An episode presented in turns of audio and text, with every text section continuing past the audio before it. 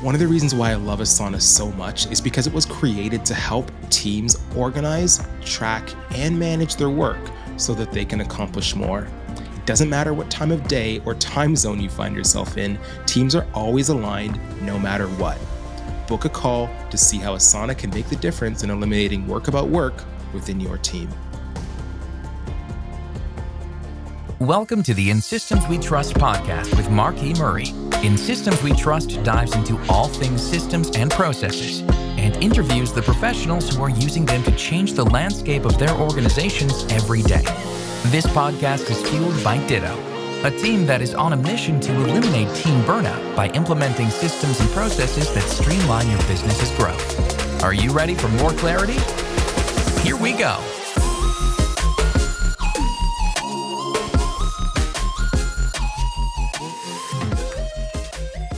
Welcome back to another episode of In Systems We Trust. My name is Marquis and I am your host. And today I'm really excited to have Jenny Blake on the show. Uh, I was on Jenny Blake's podcast, uh, Free Time, a few months ago. We had such an incredible conversation, and I'm excited to welcome um, Jenny here today. Jenny Blake is an author and podcaster who loves helping people move from friction to flow through smarter systems powered by delightfully tiny teams. Today, we're talking about her award winning third book, Free Time. Lose the busy work, love your business. She's also the author of Pivot. The only move that matters is your next one.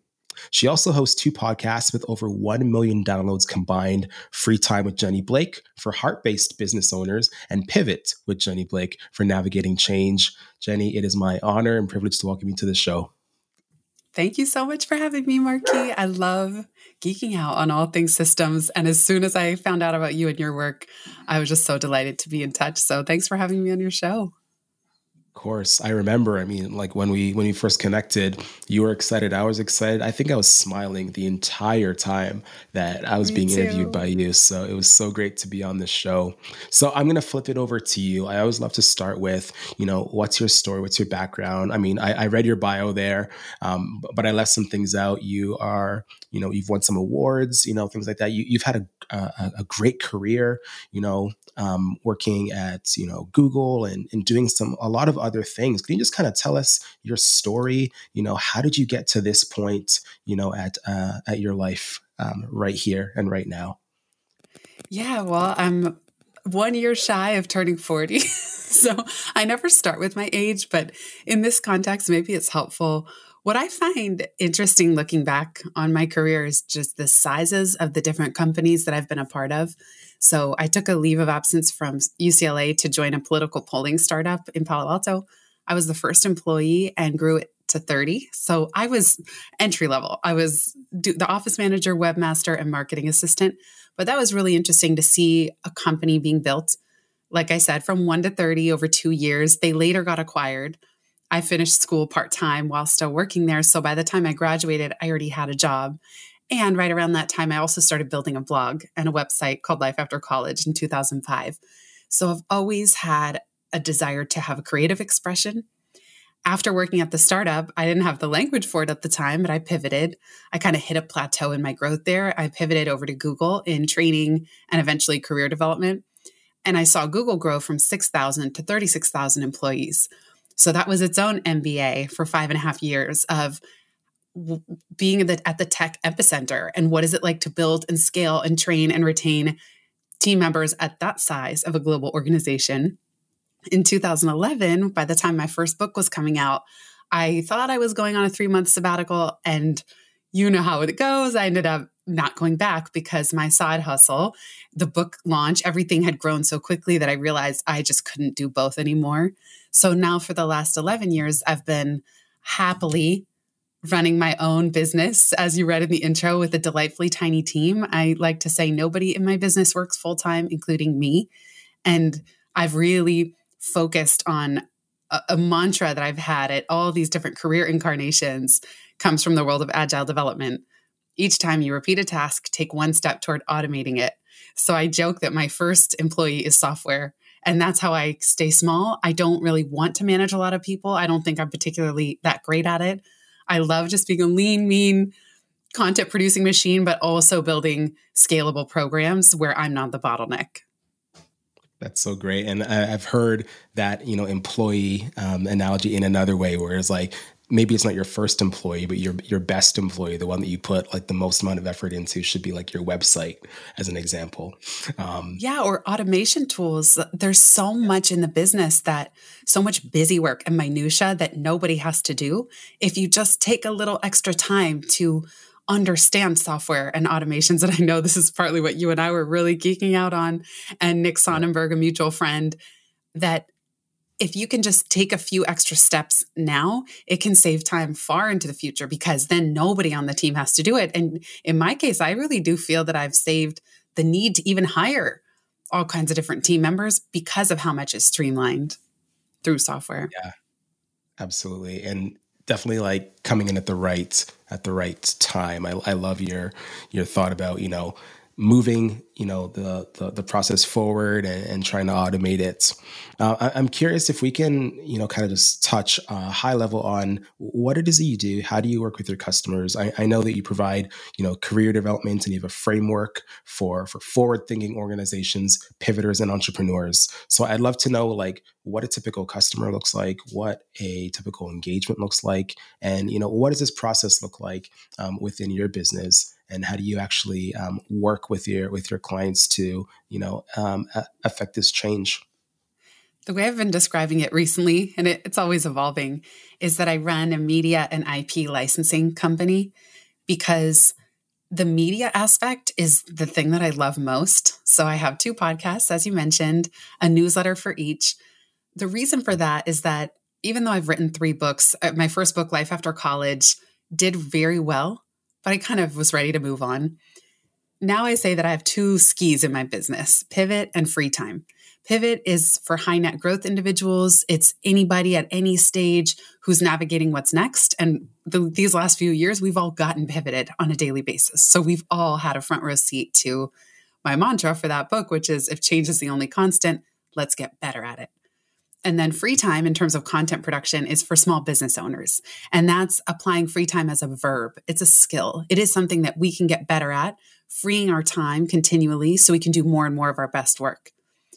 Within each of those SKUs, I have pretty much three kind of uh, scalable offerings or they each have their own flywheel. So for example with Pivot, I don't do one-on-one coaching anymore, but I have a team of subcontractors who are pivot coaches who fulfill the one on one coaching demand.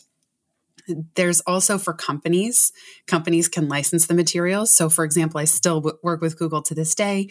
They've rolled out Pivot as their global career development framework and the basis for wow. some core trainings that they have and manager resources, conversation cards, things like that.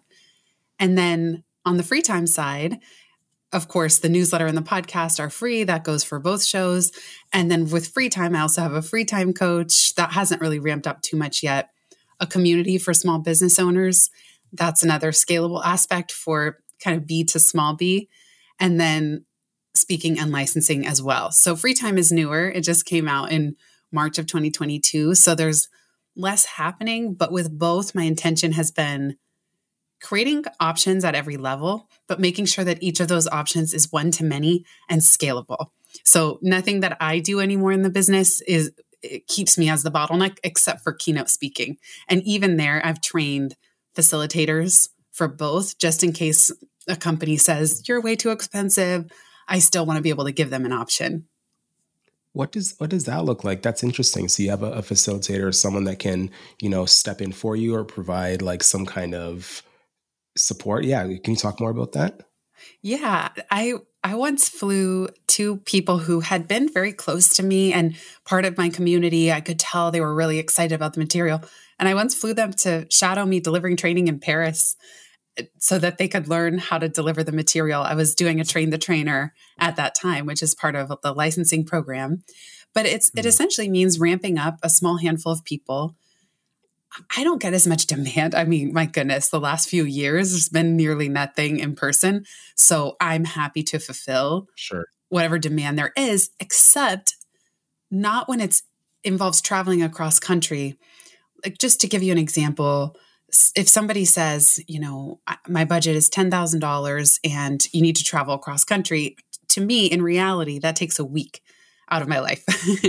There's yeah. Mondays packing, Tuesdays all day travel, Wednesdays the event, Thursday is all day travel, Friday is recouping and then doubling down on family life because I've been gone all week. Yeah.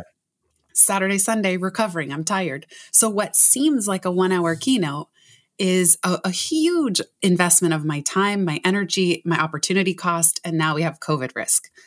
So, mm-hmm. I, Jenny, am being even more selective about what I say yes to. And so, training a small handful of trusted, skilled facilitators also means that sometimes we can serve companies regionally. So, someone says, Can you fly to again cross country or to Canada for 10,000 maybe I Jenny can't do that but I have someone close by who can or whose fees are a little lower because they're not a, a decade into keynote speaking as a main crux of their career. And with my subcontractors I always ask them what rate is joyful for you now? So I'm also not somebody who works with subcontractors like what's the minimum i could pay someone to go deliver a pivot keynote or an interactive pivot workshop? Is it's i actually want to know what's joyful for them and then i'll price accordingly with the client where there is still a revenue share that's joyful for all involved like for me for the subcontractor and that's still going to work for the client wow I, I, love your vocabulary and you're just so intentional about the words that you put out, right? Like to hear, um, you know, what amount is joyful for you. I, I love that. And like, obviously, you can see that you're actually living everything that you wrote out in the book, which is really nice to see. Um, interesting the approach that you take if it's okay, Jenny, we're going to talk about your book today. Um, I I'm a I'm a note taker, and I like I to highlight things, and and I and I've been highlighting your book as I've been going through. So I, am going to read. It's going to be a little bit of story cool. time, um, and then I'm going to ask you some questions. Is that all right? Sounds great. And real okay. quick, before we move, I yeah. just wanted to say, asking people what rate is joyful for you is so different than what is your fee, because I think sometimes people don't know what to say they don't know what's a random guess. And I want the feeling that everyone on my team is jumping out of bed. So if, if someone's yeah. going to be a, you know, go deliver a pivot session for the day, when I say what's joyful for you, then they have that palpable excitement. Then they're feeling really happy. It's a number that gets them super excited. They're going to be happier on the day of delivery. Everything about it has more energy currency flowing through it than if I were to just say, like, what's the minimum you'd accept to go do this for me? so I just wanted to add right. that. Okay, now story time. Can't wait. One quick question. Yeah.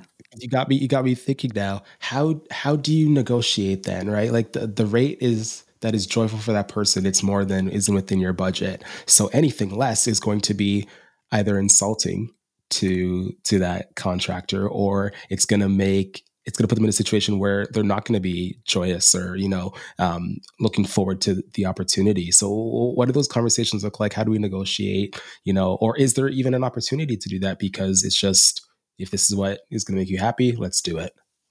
Yeah sometimes their rate might still be higher than the potential end client. And by the way, I try not to negotiate with the end clients too much. Like the fees are what they are um, I, within reason, of course. But I try not to just have it be completely random what we price. You know, usually there's standard pricing. So let's say if I'm doing an international keynote, I might, the starting point might be 30K. And maybe for a subcontractor, it might be 15 or 10K, but then they tell me their joyful rate is 5K, okay, then we can split it 50 50. They're thrilled because that rate's joyful. Let's say it's 10K. Their rate, they told me their joyful rate is five. We would probably split split 50 50, or sometimes I do 60 40, where they keep 60 and the business and I keep 40 just to, again, mm, spark yeah. a little extra joy because they're the one doing most yeah. of the work. And if their fee, if let's say an end client said they only had 5,000, then we'd say, well, let's talk about virtual. you know, we just, I yeah. wouldn't, I could maybe try to find subcontractors at every level of investment or skill, but I'm not even interested in that level of complexity. Sometimes it's just not going to be a fit. And if someone has zero right. budget, I once had a company tell me they were so excited to roll out my material globally and they had this big global HR organization. And I said, Great, how exciting. What's your budget? And they said, Oh, it's zero. we have no budget. It's like, okay, then here are the free resources and we got to move yeah. on. Yeah. Totally. Yeah, you have to know where you stand, and, and it's good that you have those um, kind of guidelines to to direct that decision making and that thought process. It's really interesting that they came back with zero, though, knowing who you are and what you're actually delivering to them. But anyway, that's always time. a head scratcher. It's like they want yeah. the world, but then they have no budget, but then it would clearly boost their bottom line and retention and engagement and very like figures that are very easy to tie to ROI. And it's like, and still you're telling yep. me your budget's zero. It's just, it's a strange way of operating. And that's why sometimes with pricing, you can't take it personally. It's actually the stage that the other organization is at. And I think right after that conversation, they ended up getting acquired. So things are okay. always in flux. It's always surprising what is ending up happening right behind the scenes that I, that I'm not privy to. Right. Yeah, that makes sense. Um, okay, you ready for some questions? Let's do it. Um, has anyone ever done this to you, by the way? Just read from your book. Um, no, but it's really my favorite because I never know when I'm writing what's going to resonate. And when I see it marked up, it's like Christmas for me as an author because it means that yeah. the ideas, like they made it into your hands and you found something worthy of highlighting and now reading aloud. And it's just, so fun because it all becomes a blur at the end once I've read it a gazillion times. And then knowing yeah. what you find meaningful is it's a gift. So I'm looking forward right. to it. Awesome. So um, it starts off by this saying, consider, does your business give you energy or does it take energy? If the latter, if it is the latter, it is because of short term efforts that are strengthening you um, for the long term, or you are stuck in a never ending loop with no light at the end of the tunnel. Your business might have uh, strong systems in place, but a few broken links that need fixing. Or you may have the wrong systems set up for you. Um, that you, for what you're trying to achieve. Sorry, and and here's the the point that stood out for me. Perhaps you have not created sustainable, repeatable systems in the first place and are relying on indefatigable uh, human systems like willpower and memory right like i see that so often it's like they they understand that they need systems right? And they they understand like what they can do and what they can help them achieve long term. Maybe they've seen it or they've thought about it but they're, they're still stuck in this mindset where you know I, have got it all up here. You know i don't need to write it down or or document it. So um, my question is you know how do you approach this with with your customers or through your training? How do you break that that cycle. You talk about this loop. How do you break that within them to show them the value in creating airtight systems where they're no longer relying on this willpower and memory that they've become so used to? Yeah. Oh i, I love that you pulled this out. And i have to give a hat tip to david allen. I read getting things done probably over right. 15 years ago now while i was working at google. And that book really blew my mind I quote one line from him in free time The mind is for having ideas, not holding them. He was the first person that put it so succinctly that our mind is not best at memory and willpower. And the part you read those are fatigable systems they're not reliable. And i i probably don't even have to tell anybody listening that they're not reliable because you feel it. When we're over muscling where we're over efforting in the business when we're relying on anything in any one person's head, whether it's the owner or a team member, we're screwed in a way because it, that's not what our minds are for. It's not what they're good at. Our minds are for big, creative, strategic thinking and planning and all those prefrontal cortex executive planning, you know, the clearer it is, the more of the exciting stuff we can do, the more of our best work.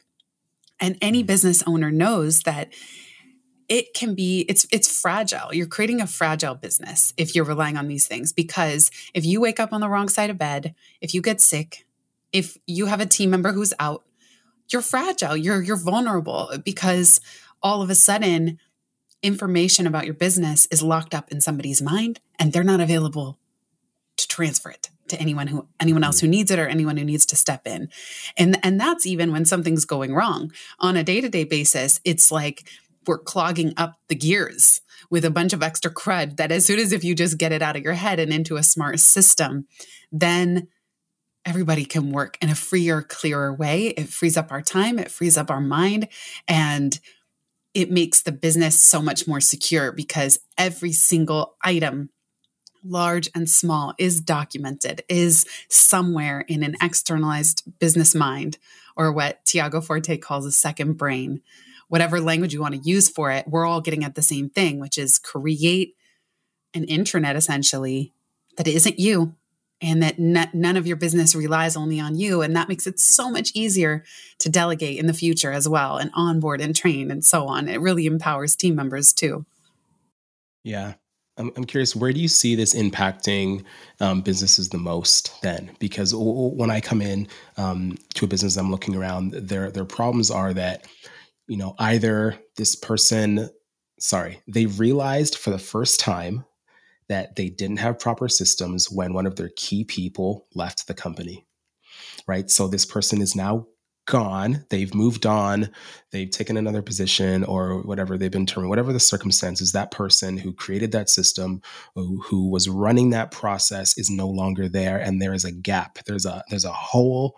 And we're trying to figure out how we can fix this thing. How do we keep operating? You know, how do we get our, our the rest of our team aligned and on board? And so that's where I often see that it's happening and we're coming in to kind of pick up the pieces and fix things and once and for all start to create these systems and you know change that thinking. So where, where does that become evident for you? Where do you see it with your customers? And you know what's your kind of um, pathway to to start um, fixing things? Yeah what you described is challenging because there's missing information. And now some, you have to try to retrace steps or the owner has to get back involved at a level maybe they haven't been in years that's one issue. So, yes, somebody leaves with crucial information that's not documented. Another issue that I find running a very small business, again, with no full time employees, I get really annoyed when I have to repeat myself. So, when there is employee turnover, if things are not documented, or in my case, it's not full time employees, but let's say contractor turnover, if things are not fully documented and we don't improve our documentation every single time somebody joins and leaves the team, what happens is I'm repeating myself. I'm explaining for the fifth time how to do the same thing. And that really annoys me. So that's yeah. another issue. And then I'll share with you a mortifying client moment. So another way that this gets expressed is almost like the red flag in the business is when it actually affects your clients and has potential to damage your reputation. So, let me give you an example of memory failure. Mm. I had a client place an order for 10,000 pivot workbooks. This was the highest quantity of workbooks in the history of pivot, you know, in 6 years. And mm. we were so excited about this. So I had a team member who was uh, working on the client side. She was communicating with a client and everything, but we needed to wait until the funds got deposited from the client before we shipped the workbooks. Simple, right? So she assigns the task to me, and I remembered that week to check my bank. And then I was writing free time. So I got into this really deep hermit mode, and I was mostly off of email. Bottom line, I forgot. So the next time I remembered to check my bank, the money had arrived almost a month prior. We didn't thank the client, we didn't confirm with the client, and we definitely didn't ship mm. the workbooks. I was mortified. Mm. And we ended up saying, "Oh, we're so sorry. We just saw the the funds arrived. We're going to ship the workbooks and by the way, we'll throw in an interactive keynote with Jenny." So, in a way, their purchase like the value of the keynote was even more than what they got. So we kind of doubled what they were going to get out of it as a thank you for your patience. We tried to smooth it over. But that experience while I was writing free time led me to write the section that says the owner is not the owner. Because what happened, and of course, as the owner, I need to own everything mm. 100%. But what happened was my team member punted it over to me and said, okay, Jenny owns this now. No, I don't. The business owner is a terrible person to own a small thing like when these funds arrive, even if it's in my bank account the team member needs to stay on it and every week say, Jenny, can you check again? Can you check again? Have the funds arrived? So they need to set a recurring task to recur weekly so that they don't mm-hmm. forget. And then in this case, we need to have a rule moving forward that the client person stays on it and bothers the owner as much as needed, but the owner is never the owner. and so, yeah. as a general rule in the business, the owner needs to really not be the one owning any small tasks, even if somebody is waiting on them for approval or review or some next step. It's just a terrible idea and it's a recipe for failure. that is process improvement in action and good on you for like owning that i mean the the situation the the mess up in this case and like doing what you needed to do to uh to to, to fix it it's just it's an example of a complete systems failure it's like it it yeah. was no one per, in a way it was both of our fault and also neither of our fault you know like she had a very yeah. valid thing of well i was waiting on you and i had this valid thing of like oh shoot i was writing a book and i forgot like if if it's anyone's fault it's mine but the more important thing is not who is at fault it's what where did the system break down and yeah. in doing that nobody needs to take it so personally it's never about attacking someone. It's just like clearly we didn't set up a, an ironclad system that's going to ensure that nothing like this falls through the cracks. That's what i'm always most curious about. If you're hearing my voice, consider this to be your official invite to join the Asanaverse community on Facebook. It's the number one group on Facebook where you can ask questions, learn alongside other professionals, and find tons of resources to help take your Asana skills to the next level. Search Asanaverse on Facebook to join the conversation.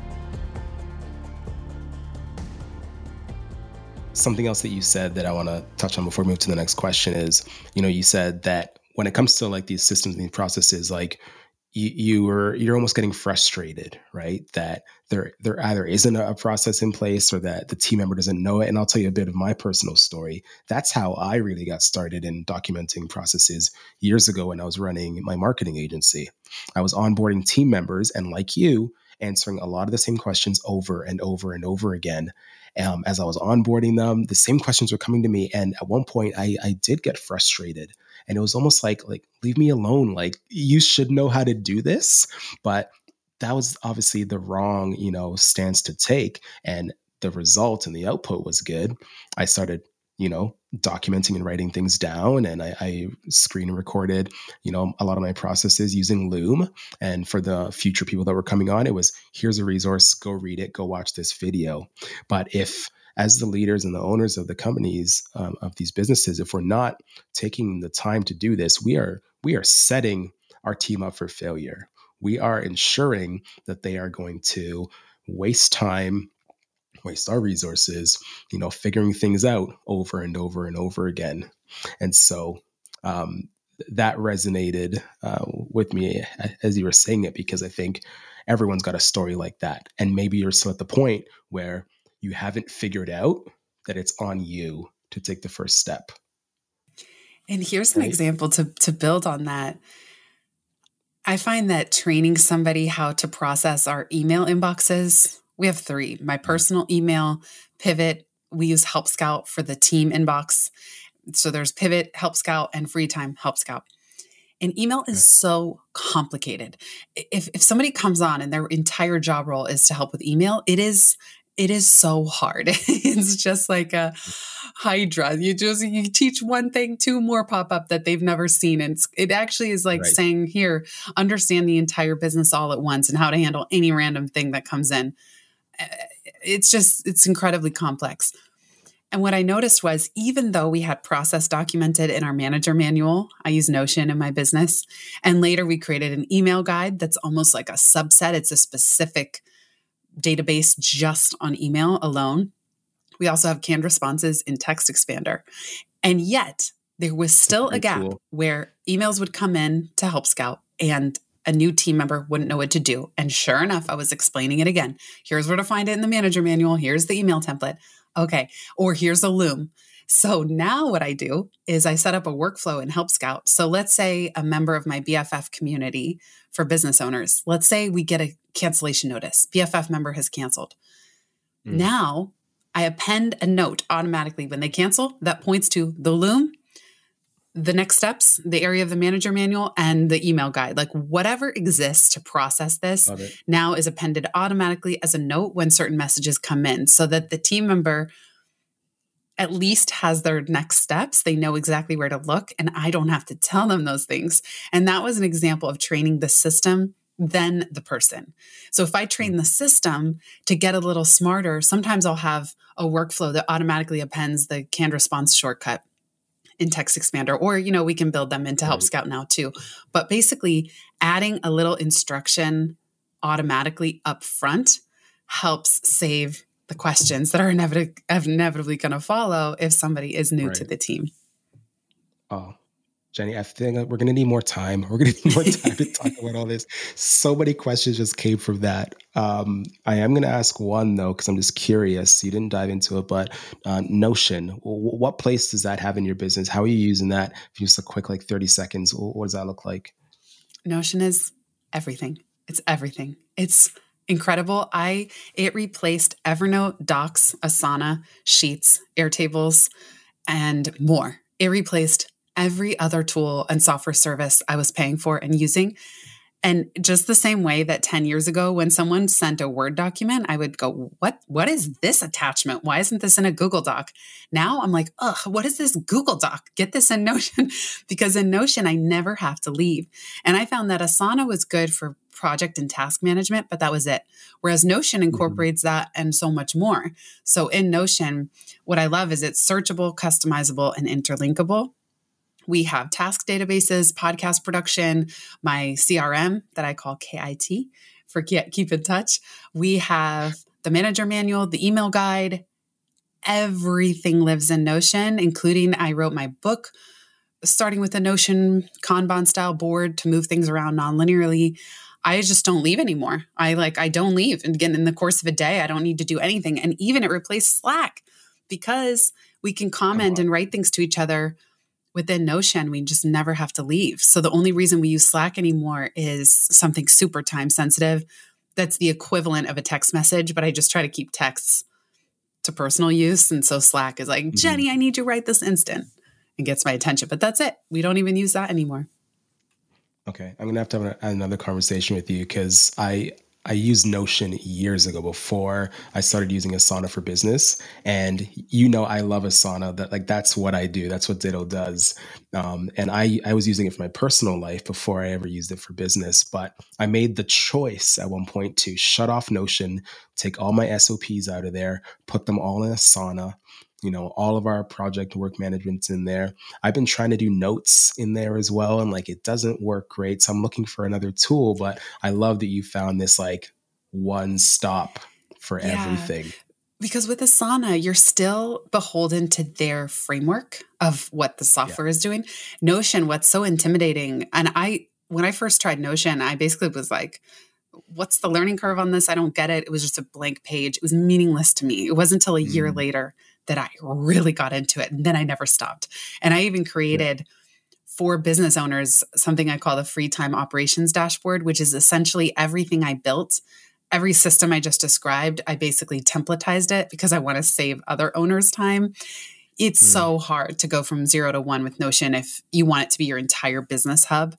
And so right. I do sell that. I forgot to mention that's one of my revenue streams on the free time side. It's kind of a software esque product, but it's really just here. I built the entire thing for you. Start, you don't have to start from scratch. But what's okay. powerful about Notion is that when you want to create a database, like you could essentially create what Asana does in just one database and then slice and dice different views, different metadata of the custom fields that you want to put. And I know Asana is developing a lot more and they're doing a lot more of this. Mm-hmm. But Asana is still one primary function of task and project management. And it's not as good for the rest of things that might be happening in the business. And so, right. With Notion, you can just so easily at reply other pages, other people. Um, that I find it much more expansive. It's like it's like a just free for all sandbox. And that's the good news and the bad news. But you're not beholden to another software's idea like mm-hmm. even ClickUp is such powerful software and it looks really awesome. But I feel now that I can just recreate so many software tools. I just recreate them myself in Notion. And it's really fun. I think you'd have fun doing that.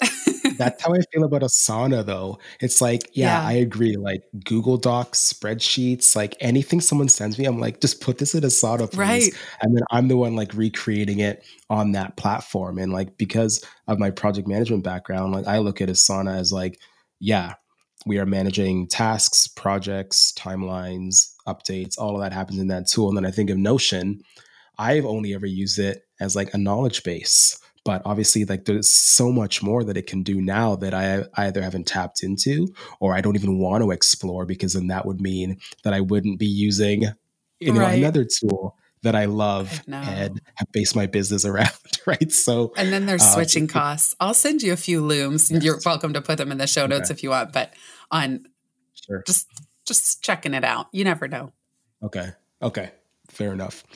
Um, ready for another question? Sure. All right. So it was a section on friction um, versus flow. So it said the early days of any business are inherently scrappy, doing whatever it takes to create products and services that yield um, consistent cash flow. Yes, for many entrepreneurs, success can breed added stress. So then you talk about these three points. There's the pressure to take on new clients to meet escalating overhead and payroll all been there. Prices are too low, um, not reflecting the value delivered and increasing complexity of running the business, and then porous boundaries with team and clients that consume crucial recharging time. Man, like Jenny, like this book is just like just doing incredible things for me. So I, I would love to hear from you based on your experience, what you see, what you, you know, um, kind of teach with your customers. What does that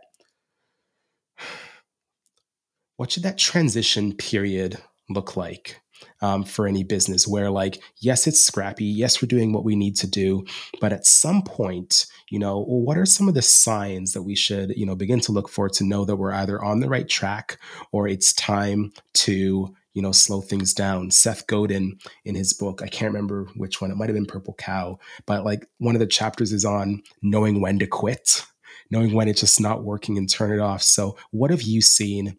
Are, are those signs that yeah we're on we're on the right track and we're just doing everything we need to do as a scrappy business owner? Keep going we're almost there. And then what are the signs that it's time to just either pivot or move on to something else well, you know, the book opens with a story about burn it all down mode. So if you're yes. fantasizing about burning your business down, you've probably reached a breaking point. And I call it the indicators are the burdensome bees. You're bored, bottlenecked, burnt out, or buried in bureaucracy. Those mm. things I find for so many business owners, it's one of those four that is just like driving you mad. And that's a clear sign that it's time to most likely, sure, pivot, but also do less. Like the three P's you read, the pricing, porous boundaries. I mean, those are also, it's just like a reality check what is this mm-hmm. really costing me to run my business? And then as I talk about in the book, our P&L statement that we look at to see the business's health has nothing to do with our time. But for so many business owners, we want our time back. That's why we started this in the first place. So the sign that you're on the right track, I would say, is that things start flowing easier. Like the diagnostic in the mm-hmm. book is where are you in friction, where are you in flow? And you can either start with your biggest bottleneck, the thing that's causing you the most pain, where you have the most friction around, and try to solve for that. My friend Leanne asked the question, How can I fall in love with this again? So if it's your clients, like how can I fall in love with my clients again? Or which clients am I already in love with and I can stop accepting the rest? Pricing, what's joyful for you? What's at the intersection of revenue, ease, and joy? Can you stop doing the rest? Team, is your team too big or too small? I talk about, you know, my moniker delightfully tiny teams. If they're if the team is too small, aka you're the only one in the business, there's nobody, you are going to get burnt out and you are more fragile cuz it's only it's all resting on you. There's no even psychological break. But for some owners, if your team is too big, you're also unhappy. Like I expanded my team very rapidly to the biggest network of contractors that I had ever had while free time was coming out. That's the irony of it all. And I, I just didn't love it. I didn't love it. And I, I have always been hard on myself that, well, if I were a better business owner, I would love managing people and I would love building a bigger team. And I have had to be really honest with myself. Like, that's not true. that I like working with a small handful of people who are great at what they do, joyful in how they do it. And I don't, I would rather at a certain point turn business away if it helped me keep my time and energy boundaries strong and the pricing strong and less is more. And also, I also don't like being completely beholden to clients either. So, a lot of the reason that I do build my platform is to have optionality and to have more visibility and to help people find me. So, I don't do any outbound sales. It's always all the work I've ever done in 11 years has been a result of the IP that I've created. Fantastic. What about the boundaries with team members? Because, like, yeah, clients, you can set that up. You can set it up with family, but like I'll, give you a, a, quick example. I am an introvert to my core, Me right? Too. Like I'm loving this conversation yeah. and like we're high energy, like I'm smiling, but like after I'm to be drained.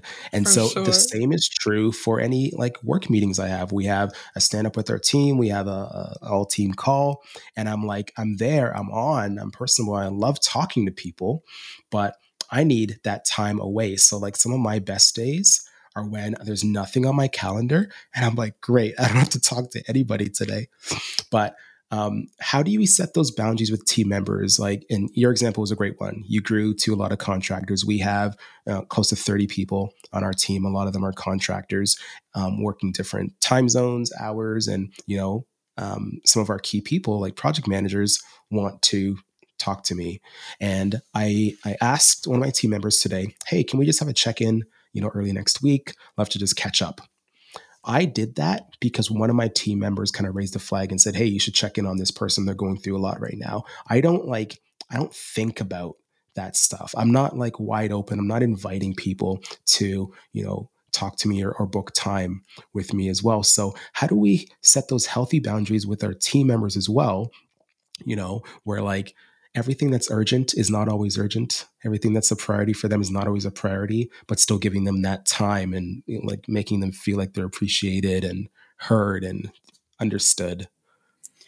Yeah. Well, a couple things. One, I say later in the book that we need to retire the role as all seeing question answerer. So, in your mm. case, with 30 contractors, you might have a head of operations or somebody who yeah. is the point of contact for all those people. It's interesting that you're I don't know. See, this is why, like, you could tell me I'm a terrible person. and like, the weird thing is, I'm really empathetic, and that's why it and sensitive. It's it's almost like it's um, overwhelming for me to to think about too many people because because it affects me. Mm. But when I worked at Google, like, I didn't expect an email from Larry or Sergey asking how I'm doing, or I didn't expect to meet with them to check on me. And I'm not saying you should be this heartless owner or something, but I could also see yeah. a scenario in which, yes, you want to make sure that somebody checks in with them and is there for them and listening. I don't necessarily think it has to be you, but just call me crazy for saying that. And then part of it, I think, is training. So, uh, all seeing question answer is that there's this point where the owner is answering everybody's questions all the time, and people are kind of getting a little lazy about just ping ponging questions over, whether to you, the owner, or a manager. And you got to hit that ping pong ball back and say, you first. What do you recommend? Given what you know, what do you recommend? What are you going to do by when? And whether or not you hear from me. And so there's a little bit of training and like, don't just carelessly fling questions at me like it's not going to work anymore. and please think through these steps before you ask your question. Have you searched the manager manual? Have you searched the help center of software you might be asking me about? Have you taken your best guess? Have you made your own recommendation? Then come with what it is yeah. you want to ask.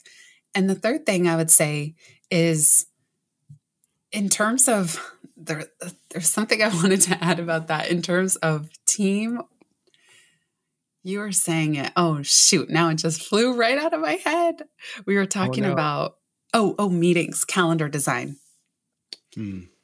Especially if you're the owner, I got to a point where I was meeting with my team only one day a month, and that was really joyful because of aforementioned uh, aforementioned introversion. Now I yeah. understand that's not like a hard driving like team environment, but if you're going to meet with people once a week, can you have one day only of meetings or one day where you're meeting with team members? Like for me, I podcast on Wednesdays and I meet with team members on Thursdays and almost flipping the script. I, th- I think sometimes we think that most days are for meetings, except for one that's for deep work. And I would try to reverse it, especially if you're the owner.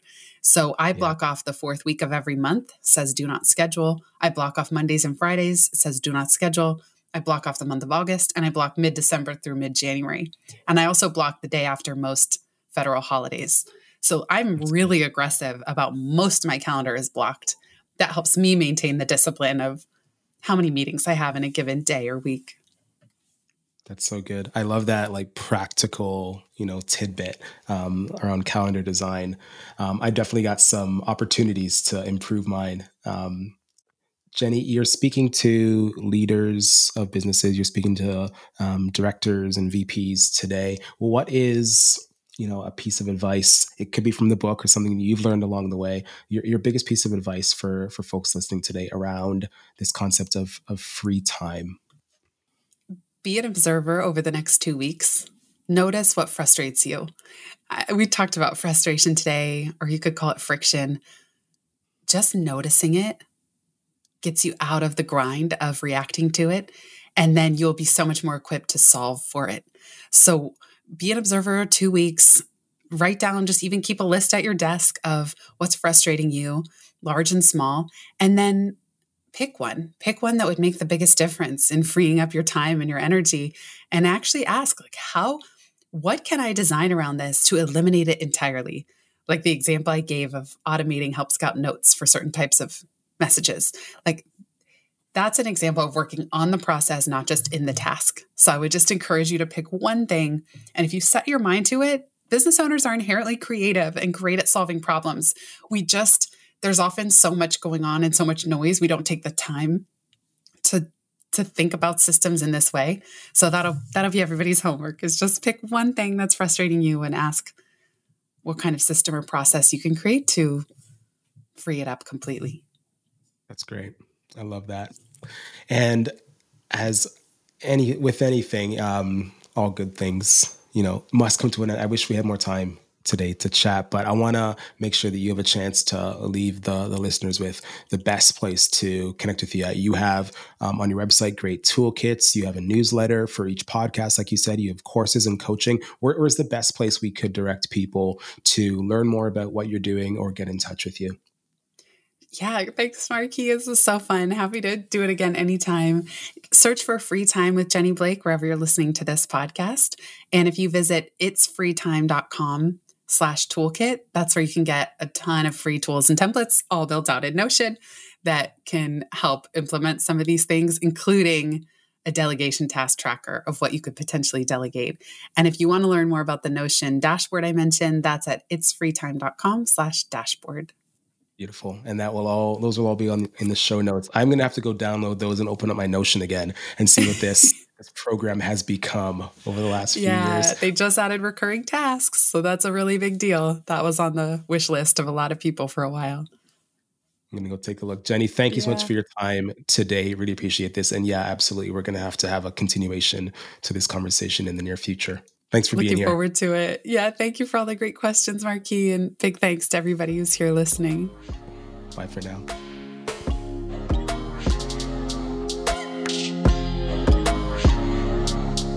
Thanks for listening to the In Systems We Trust podcast with Marquis Murray. If you liked what you heard today, hit subscribe so you don't miss an episode. Don't forget to rate the episode and share it with a friend. Head over to thinkditto.com to learn more about how the team at Ditto can help your business scale by implementing the systems and processes needed to get you there.